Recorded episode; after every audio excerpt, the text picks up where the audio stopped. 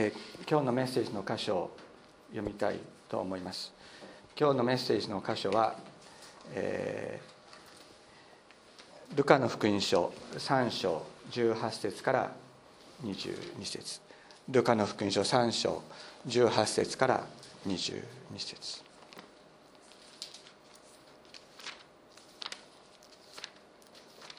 新約聖書後ろの方の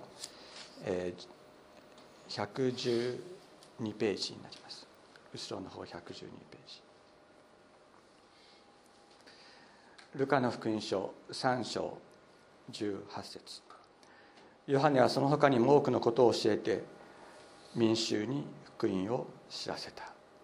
先週もちょっと申し上げましたけどこの民衆っていうのは主の民という意味ですね。群衆ではなくて主の民という意味です。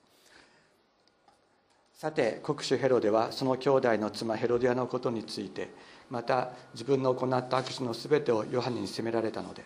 ヨハネを牢に閉じ込め全ての悪事にもう一つこの悪事を加えた。さて民衆が皆バプテスマを受けていた頃イエスもバプテスマを受けになりそして祈っておられると天が開け精霊が鳩のような形をしてご自分の上に下られるのをご覧になった。また天から声がした。あなた私の愛する子。私はあなたを喜ぶ、え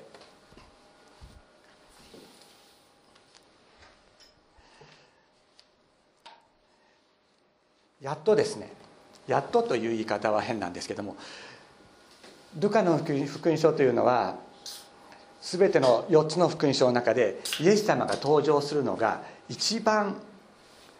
いやイエス様が登場するまで随分長くいろんなことが書かれている福音書です、えー、マルコの福音書などですとも一章のすぐ最初から出てきます。また、えー、ヨハネの福音書もすぐに最初に出てくるわけですけどもルカの福音書はイエス様の誕生からそれから、えー、バプテスマのヨハネの働き洗礼者ヨハネの働きそしてイエス様の登場とですね3章になってやっとやっとという言い方は変なんですけどもイエス様が登場するということになるわけです。でイエス様はどういうふうに登場なさったんでしょうか。聖書によりますと洗礼者ヨハネはイエス様の現れる道備えをする者としての働きをした。言うならば前座ですね。言うならば前座です。そして真打ちが後でこう登場するわけですけども通だったらですよ道備えをする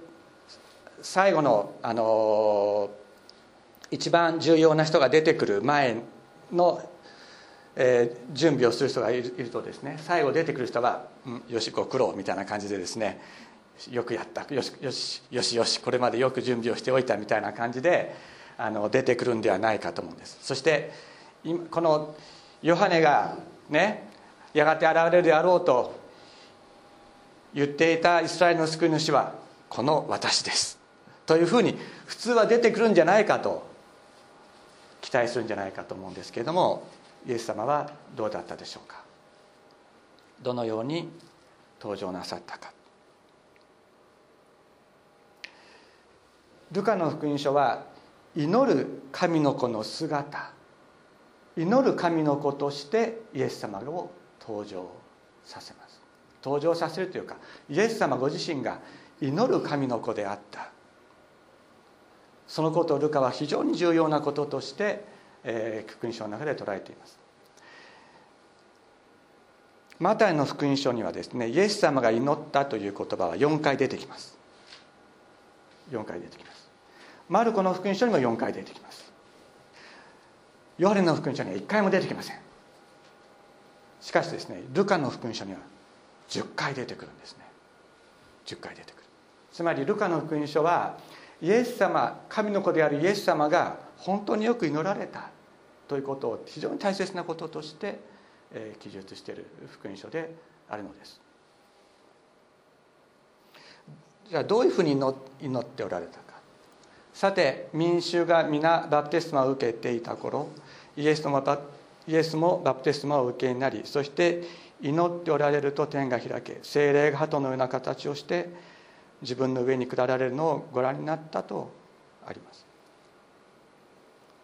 今先ほどちょっと説明しましたけど民衆がというのはこれは民衆という言葉と群衆という言葉は別の意味で全く違った意味で使われています。群衆っていうのはとにかくイエス様の周りに集まってきた雑多な人々中に反対する人もあるいは、えー、イエス様に救いを求める人もいました。あるいは議論を仕掛けてくる人たちもいました。そういう全ての人たちを含めて群衆という。だけど聖書が民衆という時にはですねそれはラオスという特別な言葉が使われていてそれは主の民という意味で使われています。だからイエス様はご自分の民の中で祈っていたということがわかるのです。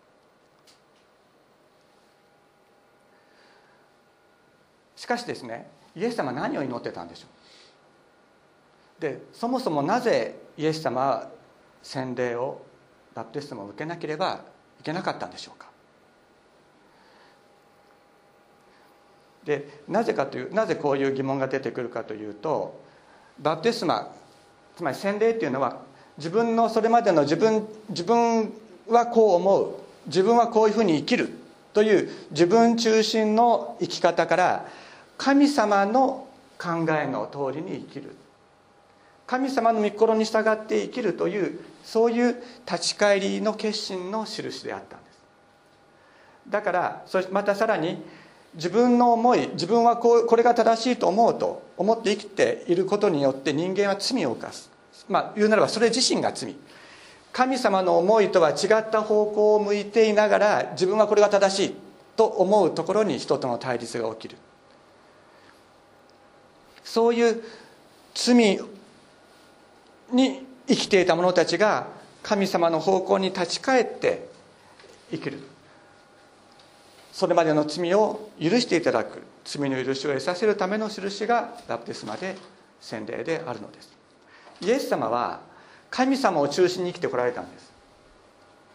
聖書によるとイエス様は罪を犯さなかったと書いて罪を犯す犯していなかった神様の御心に従って生きて罪を犯していらっしゃらなかったの。犯していらっしゃらなかったわけだから神様に改めて立ち返る必要ないんです。また罪の許しを求める必要もないのです。じゃあどうしてイエス様はバプテスマを受けたんでしょう。バプテスマのヨハネはこのルカの福音書には書いてありませんけれども他の福音書を読むとイエス様あなたはバプテスマを受ける必要ありません。むしろ私の方があなたからバプテスマを受けなければいけない人間ですというふうに言ったとあります。そのようにですねイエス様は立ち返る必要も罪の許しの必要もなかった。なのになぜバプテスマを受けられたのか。これはですね人の罪を自分の罪としと罪として祈る祈りをなさってた。バプテスマっていうのは自分の罪を告白して神様の前に許しを請うそういう儀式であるわけあったわけですけれどもイエス様はご自分は罪はなかったけれども全人類の罪を自分の罪として死を私たちの罪をお許しくださいと言ってバプテスマをお受けになったのであります。つまり罪人の中に立ち罪人の中でひれ伏しながら罪人と共に祈る祈り。これをイエス様はなさっていたということであります。誰かがですねヨハネのところに来てそして私はこういう罪を犯しました。どうぞ罪が許されるように祈ってください。と言ってそしてバプテヨハネからバプテスマを受けて受ける時にイエス様はそれ見ておられたはずだと。そばにいて見ておられました。その時にイエス様はどういうふうに祈っておられたかというとどうぞあの人の罪を許してあげてくださいとはお祈りにならなかったということなんです。主よどうぞ私たちの罪を許してください。この罪は私の罪でもあります。罪を犯さなかったイエス様がこの罪は私の罪でもありますと言って私たちの罪をお許しくださいと言って祈っておられた。どういうことなんだろうか。皆さん感じなお感じになりますか？罪人の中に立ちつまりこの岩本絵の句罪罪人の頭である岩本絵の句が神様どうぞこの罪をお許しくださいと祈る時にイエス様は私のそばにいて私を抱きかかえて主をどうぞ私たちの罪をお許しくださいと共に祈ってくださる。そういう方なのだということであります。そのことが少しあのそのことを少し分かるあの理解しやすくなるためにですね「えネヘミヤ記の一章」というところをちょっと一緒に読んでみたいと思います。旧約聖書の811ページにネヘミヤ記というところがあります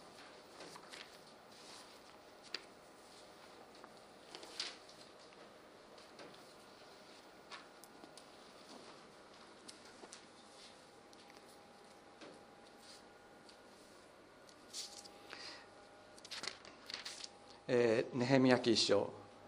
ハカルヤの子ネヘミヤのネヘミヤの言葉。第20年のキスレウの月に私がシュシャンの城にいた時。これはあのペルシャの城です。ペルシャ王の城です。私の親類の一人ハナニがユダヤから来た数人の者と一緒にやってきた。そこで私は補修から残って逃れたユダヤ人とエルサレムのことについて彼らに尋ねた。すると彼らは私に答えた。あの州の報酬から逃れて生き残った者たちは生き残った残りの者たちは非常な困難の中にありまたそしりを受けています。その上エルサレムの城壁は崩されその門は火で焼き払われたままです。私はこの言葉を聞いた時座って泣き数日の間喪に服し断食して天の神の前に祈っていった。ああ天の神主。大いなる恐るべき神死を愛し主の命令を守る者に対しては契約を守り慈しみを賜る方。どうぞあなたの耳を傾けあなたの目を開いてこのしもべの祈りを聞いてください。私は今あなたのしもべイスラエル人のために昼も夜も見舞いに乗り私たちがあなたに対して犯したイスラエル人の罪を告白しています。誠に私も私の父の家も罪を犯しました。私たちはあなたに対して非常に悪いことをしてあなたのしもべモーセにお命じになった命令も掟も定めも守りませんでした。しかしどうかあなたのしもべモーセにお命じになった言葉を思い起こしてください。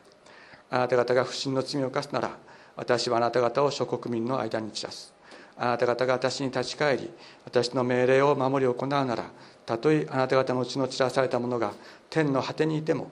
私はそこから彼らを集め私の名を住ませるために私が選んだ場所に彼らを連れてくると。これらの者たちはあなたの偉大な力とその力強い御手を持って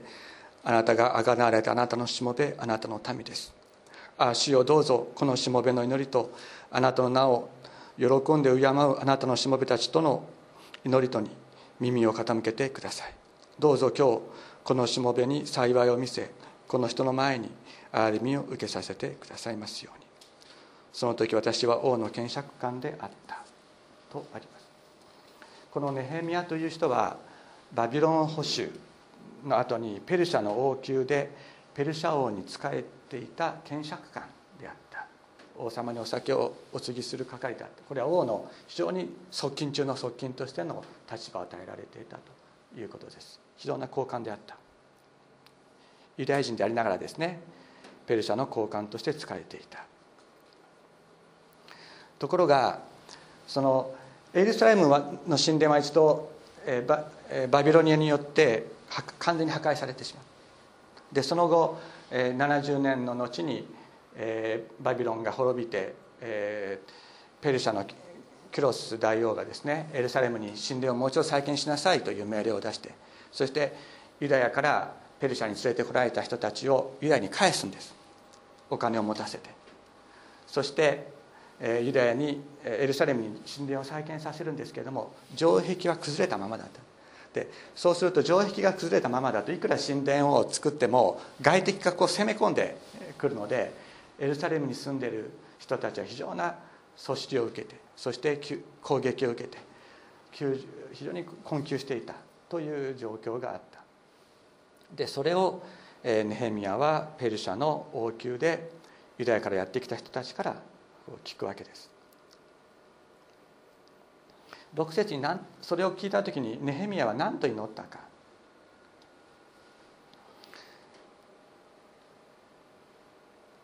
私は今あなたのしもべイスラエルの人のために昼も夜も見舞いに祈り私たちがあなたに対して犯したイスラエル人の罪を告白しています。私も私の父の家も罪を犯しました。私たちはあなたに対して非常に悪いことをしてと祈っています。私たちって言ってるんですね。ネヘミヤは滅ぼされなければいけないのは偶像崇拝の罪を犯したかというと起こして犯していないんです。彼は偶像崇拝者ではありませんでした。むしろペルシャ王の高級王宮の中で使えるために彼は宦官その男性の生殖器を切断されるようなそういう屈辱を受けてそしてそういう体にさせられた上で異教徒に使えなければいけない苦しさの中にあったのです。そういう苦しさの中で主を真実に礼拝していたのがネヘミヤでありました。普通だったらね自分自身がそういう苦しい立場に置かれていたりするとあの人が私の祖先たちが偶像崇拝を行ったからイスラエルの国は滅ぼされてそして私はこの異教徒の偶像崇拝をする人たちに仕えていけなければいけなくなってしまいました。私のこの苦しいところを神様ご覧くださって私を救ってください。あの人たちが悪いんです。私は悪くないんです。と言って祈るのが普通じゃないかと思うんです。そうじゃないですか。いろいろ苦しい目に遭うとまたあの人がこんなことを私にするんです。神様どうぞ私を助けてください。というのがまああの人をねあの人を痛い目に遭わせてくださいって祈らないまでもそこまでは祈らないまでもでもあの人がこんなことしたから私は今こんな苦しい思いになってる。だから神様私は悪くないから私を助けてくださいっていうのが普通じゃないかと思うんです。だけどネヘミヤはそうは祈らなかったんです。これは私の罪でもありますと祈ったのです私これは私たちの罪です。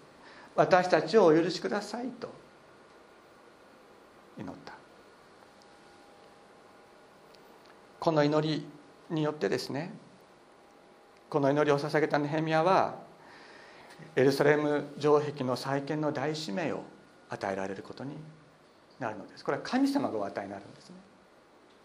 で先ほども言いましたけどもネヘミヤというのは宦官です。で宦官というのはイスラエルの民主の中では立場がないんです。主の宦官は主の改宗に加わってはいけないっていう立法があります。だからイスラエルの中でリーダーとして立つことが非常に難しい立場にあった。それにもかかわらず神様はこの人をエルサレム城壁再建の大事業を行わせるためにお立てになるんです。神様はこういう方ですイエス様のバプテスマとは何だったか。それは全人類の罪を自分の罪として告白して許しを請う祈りのバプテスマであったのです。多くの人たちがバプテスマのようなところところにやってきて自分の罪を告白してバプテスマを受けていた時にイエス様はそばに立ちひれ伏しながら父なる神様どうぞ私たちをお許しください。私たちをお許しくださいと。お祈りになっていたのであります。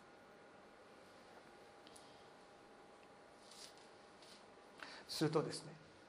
精霊が鳩のような形をしてご自分の上に下られるのをご覧になった。また天から声がした。あなた私の愛する子。私はあなたを喜ぶという神様の声があったと言います。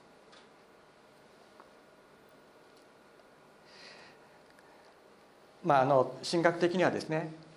鳩のような形っていうのはななんで鳩なのかなんでワシじゃないのかとかですね。いろいろそういうことを考えるとわわしあの鳩というのはあのその昔あのノアの箱ノアの箱舟の時代にですね水が引いてそのノアが鳩を箱舟から放ったらオリーブの若枝を摘んで帰ってきた。でこれは鳩というのはその水そのノアの箱舟の洪水というのはバプテスマを象徴するものであるわけなんだけれどもその水水をくぐって救われるその水のバプテスマがの働きが終わ終わった新しい精霊の時代がやってくることの印として「鳩」という、えー、言葉が使われているというふうに、まあ、神学的には理解されるそうです。しかし、えー、より重要なことはですね鳩が天から鳩の空からですね鳩が舞い降りてきて私の肩に止まるのを体で感じるのと同じように精霊が自分の体にドーンとやってきたということをイエス様を感じになった。このもう肉体で感じるように精霊をお感じになったのがイエス様であった。精霊がイエス様にとどまったのです。また天から声がした。私はあなたの愛する子。私はあなたを喜ぶ。どうして神様はあなたは私の愛する子。私はあなたを喜ぶと言われたんでしょうか。それは全人類の罪の贖いを成し遂げるものとしてお前はふさわしいものだと神様はおっしゃったということです。つまりイエス様は私たち一人一人の罪を見た時に神様どうぞこの人を許してあげてくださいって言わない方。私たち一人一人の罪を見た時に私たちを抱きしめてそして神様どうぞ私たちの罪をお許しくださいと祈ってくださる方。この人だからこそ全人類の罪をその背に背中に背負って十字架にかかって贖いをすることができる人であるのです。このことをそういう人間が人間としてイエス様が育ったことをイエス様神様はですね本当にお喜びになりました。全人類の大当者って書きましたけども全人類に代わって祈る者としての主イエス様の存在を父なる神様は本当にお喜びになったのであります。イエス様の伝道生涯というのはこの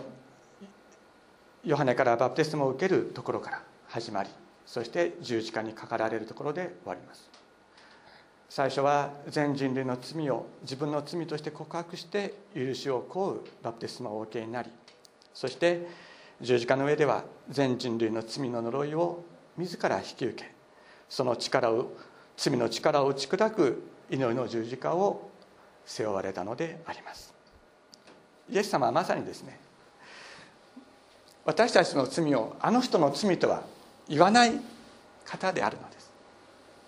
私たちの罪私たちは一つですと。この罪ある者たち私たちは一つです。と言って父なる神様に祈りを捧げられる方。これがイエス様であります。だから私たちは救われるのです。イエス様は遠く離れて私たちのために祈られるんじゃない。私たちのそばにいて私たちと言って祈ってくださる。だから私たちは救われるのであります。マタイの福音書の18章にこういう言葉があります。誠にあなた方に告げます。何でもあなた方にあなた方が地上でつなぐならそれは天においてもつながれておりあなた方が地上で解くならそれは天においても解かれているのです。これはつなぐとか解くというのはどういうことかというとあなた方が地上で許さないならそれは天でも許されておらずあなた方があなた方が地上で許し解放するなら天でも解放されているというつまりこれはですね許すということなんです。あなた方が許すものは天でも許されあなた方が許さないものは天でも許されないというようなことを意味しています。その後続けて言われます。誠にあなた方にもう一度告げます。もしあなた方のうちの2人がどんなことでも地上で人心を一つにして祈るなら天におられる私の父はそれを叶えてくださいます。2人でも3人でも私の名において集まるところには私もその中にいるからだ。とイエス様おっしゃる。これはですねどんなにね夫婦が心を合わせて宝くじが当たりますようにって祈ったって当たらないわけです。そういうことをイエス様おっしゃってるわけじゃないわけです。つまり罪の許しということをそういうことをお話になっている時に語っていらっしゃる。だからどんな罪であってもあなた方がこの地上で2人心を合わせて祈るならばその罪は許されるよっておっしゃっているのです。2人でも3人でも私の名において集まり主をどうぞ。私たちの罪をお許しくださいと。祈る時にその罪は許されるとイエス様はおっしゃっています。毎週主の祈りをお祈りしてますけれども私たちの負い目をお許しください。私たちも私たちに負い目のある人たちを許しました。私たちの罪をですね許してください。私たちも私たちに罪のある人たちを許しましたという言葉があります。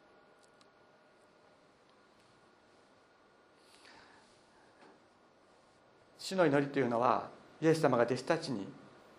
この世に祈りなさいと言ってお教えになった祈りでありますけれどもイエス様自身が祈っておられた祈りでもあるのです。私たちの罪をお許しください。私の罪をお許しくださいというだけでなくまたあの人の罪をお許しくださいというだけでなく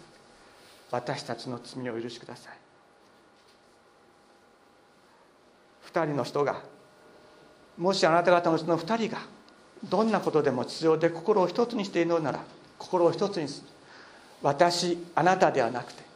私たちと言って祈る時に天の父はその祈りを叶えてくださる。というのです。私たちもそういう祈りをすることができたら幸いだなと思うのです。私たちの教会の仲間にもし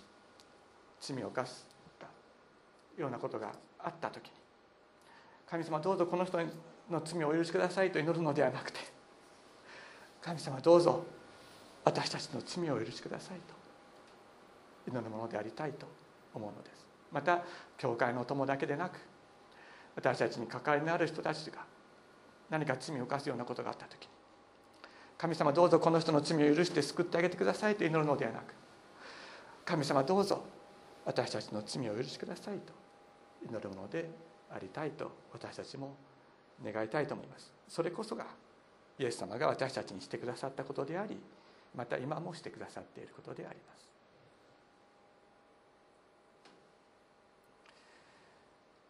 イエス様の祈りイエス様の愛の祈りというのはご自分を攻撃し迫害し十字架にかけるものと一つ一つとなる祈りでありました。このことによって私たちの罪人間の全人類の全人類の罪はその力は打ち砕かれたのであります。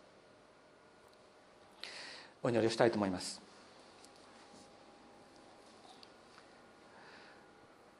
天のお父様主イエス様私たちは自分のことしかわからないようなそんな自分勝手な自分中心なものであるのに。あなたは私たちのそばに来て私たちの中に立ち私たちを抱きしめて罪を犯さなかったあなたが私たちの罪をお許しくださいと祈ってくださいました。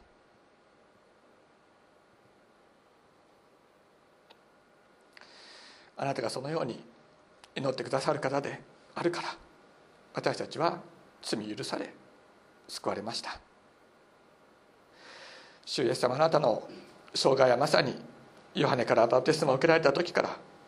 十字架におかかりになった時まで私たちの罪をお許しくださいと祈り続けられた生涯だったことを覚えます。主イエス様ありがとうございます。今このようにしてあなたの祈りによって私たちは許され神様の御前に立つことができることを感謝いたします。主よどうぞ私たちにもあなたの心あなたの祈りをお与えください。私たちも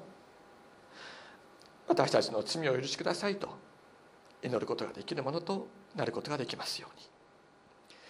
感謝して尊いイエス様のお名前によってお祈りいたします。アメン。